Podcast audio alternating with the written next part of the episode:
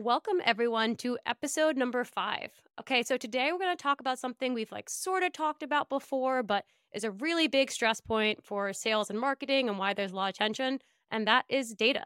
We're really going to dive into like the nitty-gritty of attribution, intent and kind of try to figure out like what is the data that really gets sales teams excited and have them use and maybe what's the data that's a little less important that marketers think are really important and also talk about like how a misalignment on things like attribution, data, goals can lead to some tension between marketing and sales. And today we are so lucky and incredible to have a rock star marketer on with us to talk about data. And today we're talking with Kevin White. So Kevin is the head of marketing at Common Room, but previously worked as head of growth and marketing at insanely impressive SaaS companies like Segment and Retool. And this is extra fun for us because for any like real listeners who listen to every podcast, you've heard Ben and I talk about before how we're such big fans of the Retool marketing. So, Kevin, this was this is an exciting one for us. A little bit of an all star moment. I appreciate the kind words. Uh, I can't take a lot of credit for all the credit for uh, for segment and Retool's success. I just joined really. I got really lucky at picking companies, I guess. But it's great to see even after I've left, like what the team has been doing there, and uh, yeah, shout out to my old team, uh, especially uh, Kevin Garcia out at, at Retool. He's a phenomenal marketer and should probably be on the podcast too. But everyone else there is also really great. So nothing but good things to say about um, all those companies. I just feel very lucky and privileged to have had that experience uh, in my past. So great. That's awesome. And we'll take anyone from Retool. This will just become the uh, Retool interview podcast, I guess. And before we dive into, you know, data, sales, all that, Kevin, I know it's two o'clock your time, so you're drinking something a little different, but what you drinking today? Yes, I'm having a Whole Foods branded sparkling water, ginger flavored sparkling water. I would love to have a drink right now, but I have five calls after this, and I probably shouldn't be uh, inebriated for any of those. So, uh, sticking to sparkling water right now. Yeah. Probably a good idea. Ben knows sometimes I like send a email or Slack after this, and I'm like, ooh, maybe not. Maybe I'll take a little break. And Ben, what about you? I am drinking a Coors Banquet, the original bottle, and the cap today says a hard day's work deserves a beer. So that feels um, feels very fair. And uh, yeah, excited to have you today, Kevin. Thank you so much for the time. Of course. I'm guessing this is not uh, sponsored by Coors, but that would be cool if they were floating you drinks. Not yet. Not yet. I mean, we're, we're certainly open. I would take, uh, I mean, any alcohol company, Natalie, I think we would accept sponsorship from. We are open. Any sponsor, anyone. But I think that's my goal of this podcast. Well, now we know what everyone's drinking. Kevin, curious, you know, we asked you before this episode, like what you're passionate about, what would you be excited to talk about sales and marketing? And you had a lot of topics around data. So just curious, like, why is this such a passion point for you?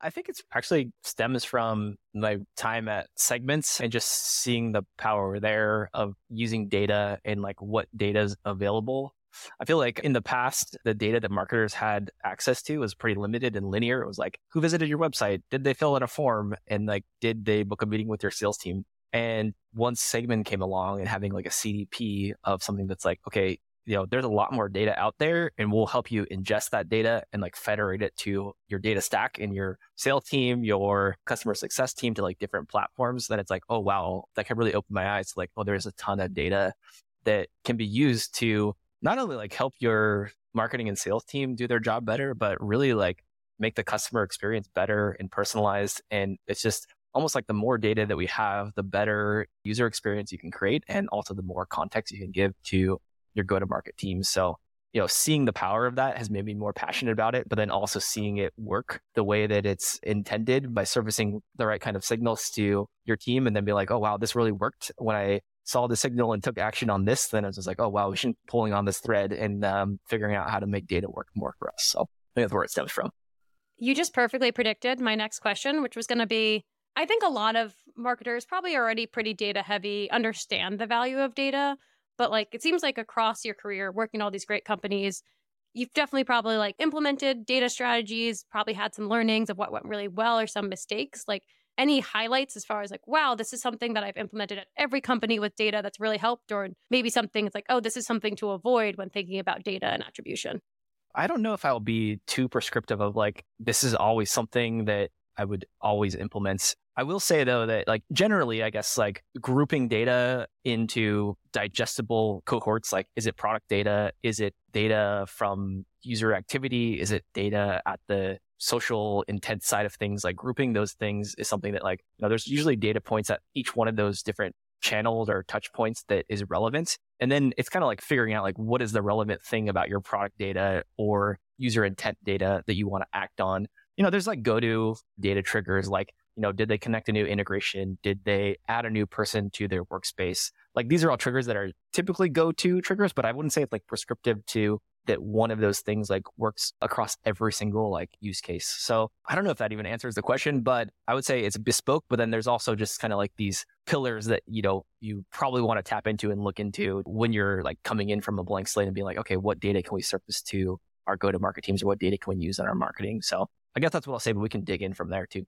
I think your point about grouping is really important to call out because, and Ben, I wanted to ask you about this. I feel like so often as marketers, we fall in the trap of we're like, we'll just throw data at the sales team and they'll figure it out and use it. And I think that even the nuance of like choosing a few things to highlight or making sure it's very clear where it came from or what the context is. I'm curious if that's ever been a, an issue for you where you're just kind of like thrown data by the marketing team. I think generally speaking, the sales teams are excited and open to data, but I think Natalie the piece that maybe marketers don't fully understand is we're less concerned with exactly what the data is, where it came from, or, or, or what you're providing us. I think the biggest thing for sales folks is they want to just be able to easily find it and digest it, right? So when I'm preparing for a call, when I have a demo coming up and I'm preparing for this, I don't want to have to open 15 different tabs, open emails, open a bunch of different Slacks to find the data from my team it's all about like, can I find it in like a consolidated area? And I know Kevin White, this is one of the problems you all are, are tackling right now at Common, but being able to like quickly and efficiently ingest the data that you all are providing is, is what is, I think, probably most important for sales teams. So it isn't super helpful to provide us with a ton of data if I have to look 10 different places to find it. I just want to be able to easily access it and digest it as I'm preparing. Yeah, uh, Ben, I actually have a question for you, or like what I've seen. I, I want to kind of you know bounce this off you is that I feel like there's two problems with data and marketing teams passing data to the sales team. One is like, we're just to throw the kitchen sink at you and like, we're to flood you with like all this data and you're to see every single product activity in the CRM and you're not to know like which one of those signals made a difference or even how to like cater a call or follow up or anything to that. So that's like one side of the problem. Then the other side of the problem is you just get zero visibility into anything. So it's like data siloed in a data warehouse. Like the data team's super protective over it, or like you as a seller, like will request it, but you'll get the data like two weeks later. And then you can't like calibrate and all this stuff in, in real time and get fast feedback to make action. So I feel like it's one, I typically see like two sides of the spectrum. One is like too much data and it's like analysis paralysis, or just like you're blind to any data that's like relevant, uh, but you know it's there and you're frustrated. So I don't know if that jives with you, but I feel like that's what I've seen across the board. Yeah, I think that makes sense. And Kevin, something we were chatting about before we hit play today on the podcast was you were jumping on some sales calls and you literally said transparently, like, hey, I have, you know, an understanding now for sales reps because I just learned that maybe not all of the data that marketers provide is actually relevant or super helpful. So my challenge to marketers is, hey, I know you all are like doing this out of good faith. You're trying to enable us with all of this data, but how often do you go to your sales reps and be like, okay, of these 10 data points that I send you all the time, which ones you actually use, which ones you actually not care about. So for marketers, I don't know how often this really happens, but I would certainly challenge you to do what Kevin did today and jump on some sales calls, whether you're leading them or shadowing and really like get in the trenches and get in front of customers and understand, wow, this is super valuable. And eh, I know my sales team doesn't use this because it actually isn't really relevant. Yeah, I'm feeling a tremendous amount of empathy for, for sellers on our team right now. I've been uh, thrown into the fire and taking sales calls from a new product launch um, that we've had at Common Room in the past like week or so. It's a really great problem to have, like more demand that we can field on the AE side of things. But as I'm taking these calls and like they're back to back to back, I'm like, okay, what data can I quickly get access to so that I can cater to the discovery process in the right way and ask the right questions and then like take that information that I learned from the prospect side of things and then cater that to a demo that's going to be demo or just like talk about like what's going to be useful for them. One one other thing on the marketing end that I've noticed from doing all the selling stuff is like I feel like as marketers we're like okay we're going to make this perfect sales deck it's going to be like a great story it's going to have 15 slides and it's going to be like the perfect narrative. So like once we deliver this narrative, like who's not going to buy from us? And like that is absolutely not how it goes in sales calls. It's like, okay, like let's just talk about like a few high level things based on our initial discovery question. I'll show you like what you care about and then jump into like the actual product. Even though I've created the deck with the product marketing people at Common boardroom and our CEO, like I feel like I show a couple slides and then like things just go all over the place depending on what the person on the other end is saying and telling me and you know trying to deliver as much value as I can in like a 30 minute span. So I certainly can see the value in like collaborating more closely with the sales team and actually like doing it yourself as a marketer. So and Kevin, I think something you said earlier that I literally wrote down because I wanted to get back to it is Natalie knows this. A lot of our, our, listeners know this. I, by nature, am not very data driven. It's something I want to get better at, and more on that here in a minute. But I think to your point, Kevin, there's an incorrect way to provide data, which is too much data. It's unorganized. We have no visibility to where it's coming from. But the idea that you mentioned at the beginning of the podcast of using data to create a better user experience, that is exactly how we try to shape all of our go to market functions at Navattic. How can we make Navattic easier to buy, enjoyable to purchase, and just friendly to work with? And so using data to help improve that user experience is something that I think personally I could probably do a whole lot better of. So I think when you think about it from that perspective, marketers, it's not again about like the quantity or all these different avenues. It's more just like, hey, is this data focused on creating a better experience for our end user, for our prospect and customer? And that is something that your sales team will always be able to get on board with. So Kevin and Ben, you both mentioned like there's some data that's good, some data that's bad. Curious, even Kevin, from your your few calls you've had, what has been the one piece of data where it's like, oh wow, I really needed to know this before the call, and what have been things where it's like, eh, that maybe wasn't actually as useful as I thought it'd be. Uh, the things before the call that I'm noticing is uh, really helpful. It's just like, what is their entry point? And by entry point, I mean, you know, how did they raise their hand or get into our funnel? Like, was it from an outbound cold call? Was it from, you know, we do like a gift card program that's kind of like a bribery a little bit on LinkedIn where it's like, you know, you'll take a demo for a $105 gift card. Is the incentive there to just like get the gift card and can you, you have to like win them over? or did they sign up for your product and like are they super active in your product or did they raise their hand for a demo so like all of the different intent levels of like how they entered into taking the call make a really big difference I think the other part is the context of their user journey, like what's their tech stack look like? How have they like engaged with us in the past? So you can get kind of like a trail of like, okay, they have four members in their workspace and like I'm talking with the person who's hands on, but I need to like get to the economic buyer or whatever. So like that kind of context of like what their product usage and like their journey helps out a ton. Those are the things that I've been like turning to for the most part. And it, it's got to be like really fast too. So this is kind of like, you know, you need to like be able to quickly surface this data up really fast because when you're preparing for a call, sometimes you have like a minute or two, or sometimes you're doing it as you're like pulling up Zoom. So, you know, the faster, I mean, it's great if you have all the prep time beforehand, but that's like not always reality. So um, I'm finding like the quick like tidbits are the like key things for now. Yeah. Ben, what about you? Yeah, I think Kevin. So, like at Navattic, it's very common for a sales team to have five, six, seven, eight, nine, sometimes 10, 11 calls in a day. And oftentimes a lot of those are back to back to back, right? So, you, in an ideal world, my reps are taking time in the mornings before their day starts to do a lot of the prep. That isn't always the case. They do their best. So, to your point, oftentimes it's how much information can I digest in the 36 seconds I have between calls? And so, I think number one, the source is always really interesting, right? Because it's a completely different playbook. If this is somebody that a BDR passed to me, I'm going to run a completely different discovery conversation and even like the icebreaker questions than if I know that they came inbound. And then generally speaking, like a quick LinkedIn scrape can provide a lot of information. Where are they located? Like icebreaker questions. You're in Denver, Colorado. Okay, I played baseball in Denver for two summers. Like, gen like have you ever worked at a company that we already partner with? Like, oh, cool, you work at you know Mixpanel. We been partnered with Mixpanel for two years, these different types of things. Um, what company are you coming from? Is it a competitor in a space that we have a lot of a large presence in? Because then I know kind of a talk track of, hey, you work at Brex. Well, we also partner with Ramp and all these other companies. So those are like the quick scrapes you can gather from LinkedIn. If I don't have a lot of time, that's kind of what I'm looking at. Yeah. In a technology company too, we're trying to like plug into someone's existing systems. I always find it helpful to like understand what their tech stack is it's like, are they using a competitor or not? Are they using software that your your product can plug into super well? Those things are always objections that tend to come up. So I found like tech stack enrichments, and also Ben, you mentioned like where they were previously. Like that's also a, a very interesting signal that I find is helpful, but I don't always like have access to it. So plus one to that. But tech stack is also one that's like super helpful for me at least.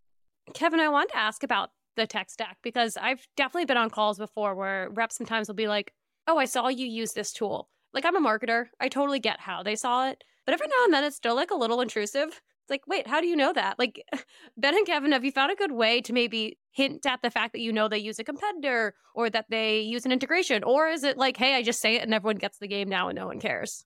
I guess I can feel that. I kind of feel out who I'm talking with, I guess, a little bit. Or um, like you, you don't have to be outright and upfront about everything, right? You can kind of like know that what their tech stack is and like just kind of like you know nudge them to like say what it is by planting like this is me as a seller talking like planting questions like you know, if you're using a, a, product like HubSpot or Salesforce, like, by the way, like, which one are you using? And but you like know what it is or nudge at like, are you using like a competitive product or something like it typically comes out in the conversation. But like, if it's a growth marketer, I'll just be like, hey, like, I, I see which products you're using. Like, are you still using these or not? I know this data is like not exactly accurate. So I kind of like will level set based on who I'm talking to and kind of feel it out that way, I guess. I think you can use that information to gain some like leverage or credibility in the space, right? So like we sell to a lot of marketers. And so I can go on their website or I can figure out like, are they using HubSpot? Are they using Clearbit? So during the discovery portion of the conversation, when I'm trying to understand where we might need to plug Navattic into, knowing Kevin that maybe you use like Clearbit and HubSpot, for example, I can say, hey, most of the marketers we chat with are curious to understand how Navattic Analytics can plug into their current tech stack. Typically, marketers are using like a Clearbit or a HubSpot. What do you all use? I already know, but now I sound like an expert because I named the tech stack that you already use. Yeah. Yeah. I like that way of framing the question. That works well. Yeah. Sort of similar vein, but a little different. Kevin, when we were talking about this topic, one thing you mentioned was like intent data and how parts of it are broken. And I'm always so curious, like, you know, with intent data, it tells us that this buyer is in market or this buyer is just perusing. As a marketer or as a sales rep for both of you all, have you ever seen like how much the intent data actually matches the intent of the person, or do you just not even pay attention to it? Yeah, I, I could feel this one. I have definitely have strong feelings here, and I'm obviously a bit biased with Common Room being a one source of intent. So I'm not going to name names, but there are intent providers out there that you know offer up intent, and I feel like there's a disconnect between our intent signals, and I feel like there's a disconnect between like who they're selling to and who like the end user is. And so like oftentimes those platforms will sell to a marketer, and the marketer's like, great, like I get all these accounts, I can like run ads against these accounts. I can say like these are qualified accounts that I'm gonna like pass over to my sellers. But then the on the selling end, they're like, okay, great, I got this like list of accounts, but like who do I go after? Like, is this intent signal coming from an intern? Is it coming from like a, an economic buyer? Like, yeah, if you have a small like hundred person company, you can probably figure out who the right person to reach out to is. But I feel like it still brings like analysis paralysis to the reps where it's like, okay, yeah, I get this intent signal. Like they mentioned this thing that they're interested in digital transformation in their S3 or whatever, or S1, S3 is Amazon, their, their, their financial, um, what good is that signal? Like, does it actually mean anything? And so I'm a really big advocate of having identity attached to intent. Part of the reason why I even joined Common Room is that like, yes, we're pulling in these intent signals. Like people using your product, economic buyers following a competitor, um, people mentioning things that they're interested in in different channels like LinkedIn or Reddit, for example. And the ability to like look at that intent and tie it to an actual user and know that, oh, this user who's showing this intent signal is actually a person who is at an account that I would want to get into. The identity layer there makes like such a difference. I feel like a lot of marketers right now are talking about like ABM intent. I've had a lot of these conversations because it's like a weird swing back to ABM right now. For the longest time, I felt like there was a huge push in ABM and then it quieted down a little bit. And now I think because people have less spend, ABM is becoming really trendy and intent data is becoming really trendy again. And if nothing else, I think so much of marketing feels sometimes like you're just throwing things out into the world and hoping it sticks. And I think marketers get a lot of just like validation from this idea of like, oh no, but these companies are in market, so I'm not wasting my money. I am spending it correctly, targeting these accounts. But I always wonder, it's like, it still feels like such a black box. Like, are they really in market? Who's in market? What does that mean? So it's funny that it's having this little resurgence, but also a lot of people I talk to are very skeptical of it.